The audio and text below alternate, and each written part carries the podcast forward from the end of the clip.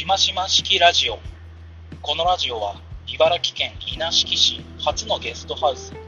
ロッジング古民家ふるさとの提供でお届けいたします。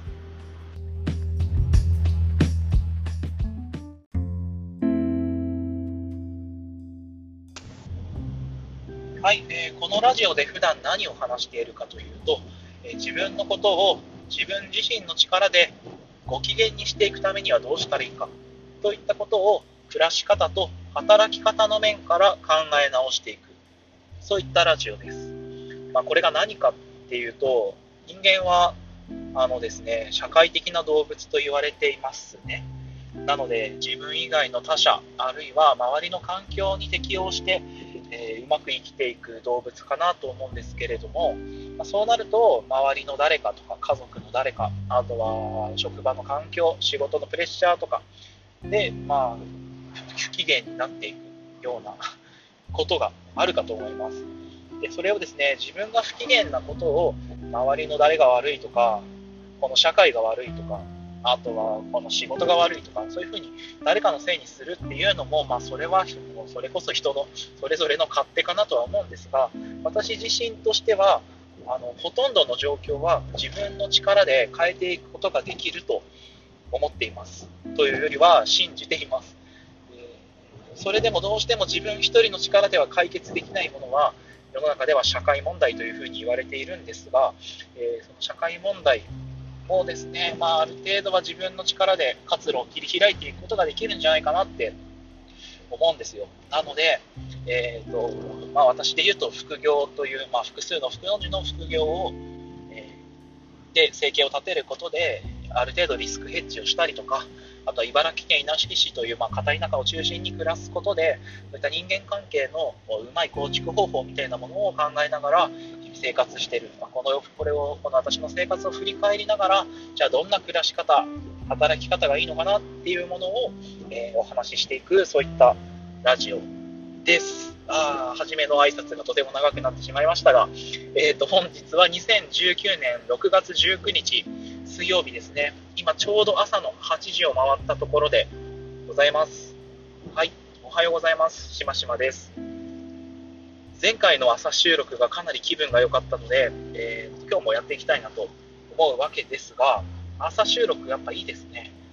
ちょうど私自身のこうトークの区切れが、区切れというか、1トーク大体10分ぐらいが喋ってて気持ちのいい尺なんですけれども、朝私が自分のアパートから、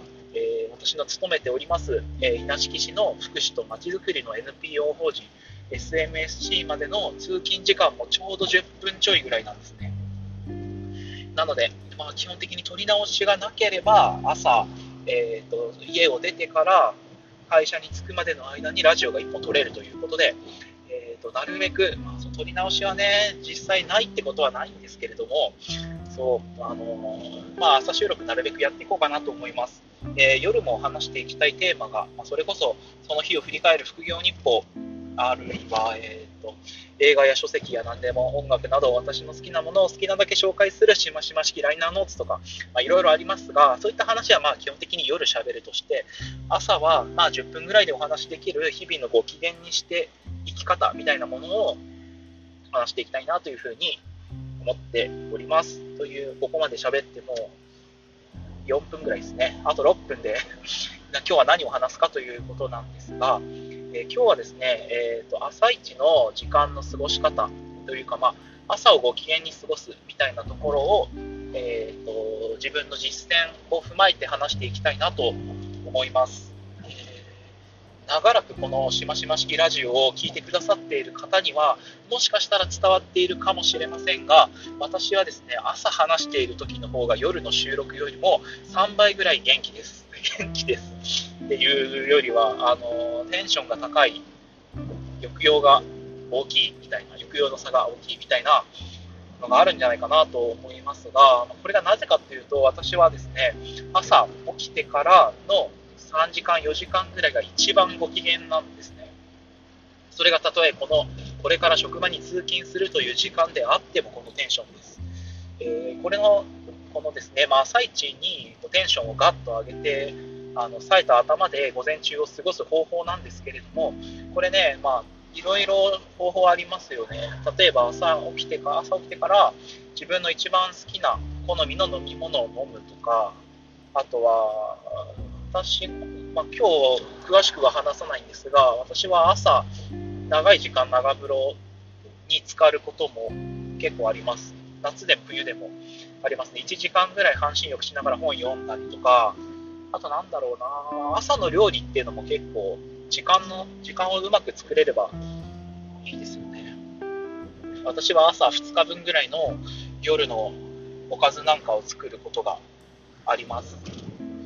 まあ、時間に追われてない時の料理っていうのはすごく楽しいですからね。うん、まあ、いろいろあるとは思うんですが、私が今日一番話したい朝一をご機嫌に過ごす方法、それはですね、もう、やっぱり運動なんですよね。そう。あの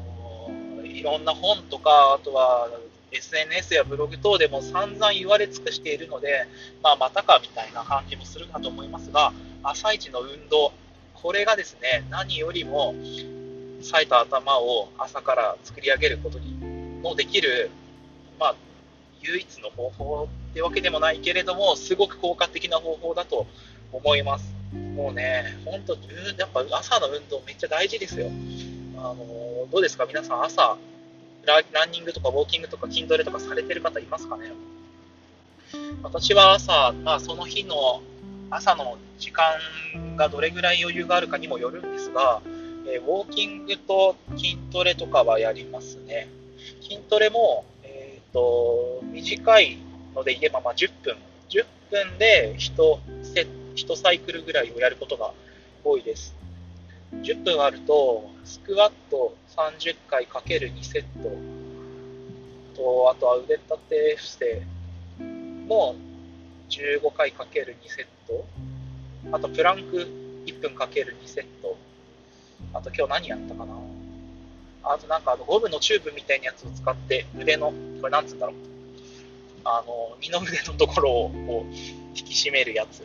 名前がわかんないや。あれを20回かける両腕2セットずつとか、まあ、結構そういうのはできるんですよね。10, 10分あれば、あのー、難しい器具を使わずに自分の重さ、自重トレーニングで、まあ、ある程度全身をちょこちょこっとやることはできる。で、まあ、その筋肉ゴリゴリつけたいとかいうわけでもなくて、やっぱその体を動かすとか、まあ、代謝を高めるためで筋トレっていうのはすごくいい、ね、筋トレこそ最高のソリューションですし、あとはね、家で、まあ、どれだけ狭い6畳一間の家に住んでいても、その家の中でできる運動っていうのはあります。ウォーキングとかランニングはちょっとその住んでる環境とか、皆さんの朝の過ごし方によってもあると思うんですけれども、私はまあ朝1時間ウォーキングしたりとか、30分ランニングしたりとか結構やりますね。それもなんかすごく景色のいいところを走るっていうわけでもないけど、まあ、たまたま利根川沿いに住んでいるので景色はいいですね。これはもう、片田舎に住んでる上での最大のメリットではありますが、そうね、運動、そうあの運動朝一で運動すると、この寝起きの副交感神経が優位に働いてる、まあ、お眠の状態からシャキッとこう交感神経を優位にしてあアクティブな脳をアクティブな状態にすることができるんじゃないかなと思います。ね、これもなんかやっぱ散々いろんなあの本とか、そのまあ、SNS の筋トレアカウントとか言ったりしてるけれども、あのやっぱその肉体の健康と精神の健康ってかなり密接に結びついてると思います。朝はね、やっぱどうしたって憂鬱になりがちなんですけれども、その憂鬱な気持ちを、えーと、その筋トレとかウォーキングとかで、あの少しでも体をこうアクティブにすることで、こう精神的にもリフレッシュするとか、あとはそうですね、特に筋トレなんかはそうなんですけれども、自分の限界値みたいな値をに向けて、例えばあの私だったらね、えーと、ちょっと負荷かけた状態のスクワット、ワイドスクワットを30回ぐらいやると、結構ね、最後の方辛いんですよ。あ、あこう、ふくらはぎじゃない、えっと、太ももに乳酸が溜まってるな、みたいな感じもあるんですけど、その朝一で、そのなんか自分のしんどさみたいなところに、を、ハードルを超えるっていう体験をすると、やっぱその分、こう自分の自信にもつながりますし、それを毎日継続していくことで、えーと、得られる精神的なあの安定とかいうのもあると思います。そうだからね、その筋トレ、筋トレしましょう、皆さん。ね、まあ、まあ、ちょっと今日はこのくらいにしようかな。はい。あのー、そうね、そうなんか、あの、このしましま式ラジオの、あ、これからちょっと深い話をしますが、このしましま式ラジオで伝えていきたい裏テーマみたいなものが実は50個ぐらいあって、そうなんです、50個ぐらいあるんですけれども、そのうちの1つに、えーとまあ、若い人のメンタルヘルスの問題みたいなものをずっと下敷きにしているところがあります。これはですね、まあ、働き方、働き方で言ったらそうですね、まあ、その若手の起業家とか、あとは今若い人たちで新しくどんどん事業にチャレンジする方も多いですし、それこそクラウドファンディングとか、あとはまそういったいろいろなお金を集めるシステムも出てくる、ファンお金やファンが集まりやすくなっていたりとか、あとはまあ SNS がこれだけ普及してきてみんながあることないことバンバン言うことですごくあの他者に影響されやすい環境っていうのが整ってきているような気がします。その中で何かにチャレンジしやすく、その人がね、若者が何かにチャレンジしやすくなってる環境っていうものは確かに醸成されてきてると思うんですが、その一方で、どんなに小さな事業にもリスクがあるとか、あとは、その実は今成功している人たちの裏側、あるいはその人たちの陰に多くの失敗者、失敗者っつってもあれですね、まあその、それの失敗も一つの経験だと思うんですが、そういった人たちの、まあその辛かったり苦しかったりする状況、経験みたいなものが、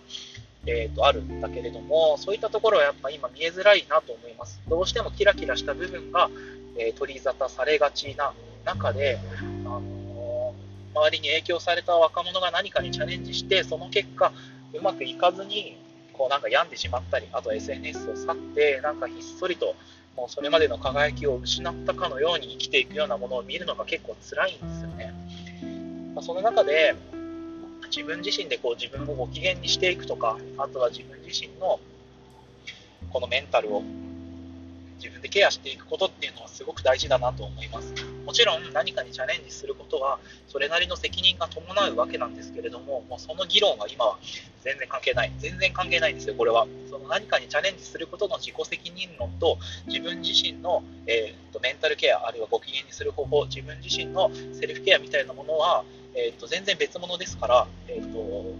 ぜひ考えてほしいなと思っています。それはやっぱりあの精神疾患とか精神障害のケアをしている、えー、NPO 法人 SMSC で勤めているからこそこういう視点になっている部分はもちろんあると思うんですけれどもあの本当に死んだら死んだらおしまいですからね、人は。もうね、死ななければとりあえず何かにチャレンジできるし、あのそう生きてる限りはそうじゃないな、生きてる限りはてか死ぬことで、今後そのそ、その死んでしまった後に得られるはずだった人生の幸福とか、そういった機会を失ってしまうことにつながるので、これはなんか死とは何かみたいな、イェール大学のあの伝説的な授業をもとにした本に書いてあったと思うんですが、あちょっと最後長くなっちゃったからこの辺で終わろうかな。朝からね、死の話聞きたくないですもんね。まあまああ、しかもあれだ、もう15分ぐらいになっちゃった。いけない。早速10分で喋る予定が15分に。最後余計なことを話すからや。まあまあ、そんなわけで、えー、自分自身をご機嫌にしていく方法、ちょっと皆さんも考えてみてください。いろんなのが人によっては、あの、合う合わないがあると思いますので、よければ皆さんの、その、ご機嫌、ご機嫌メイクみたいなものをね、教えていただけると嬉しいです。というわけで、今日はもうちょっと終わろう。長くなっちゃったから、すいません、本当にあの朝放送はね、10分にしていきたいなと思いますので、はい、ぜひ今後ともしましま式ラジオをよろしくお願いいたします。というわけで、またいつの日かお会いしましょう。それでは皆さん、良い一日を。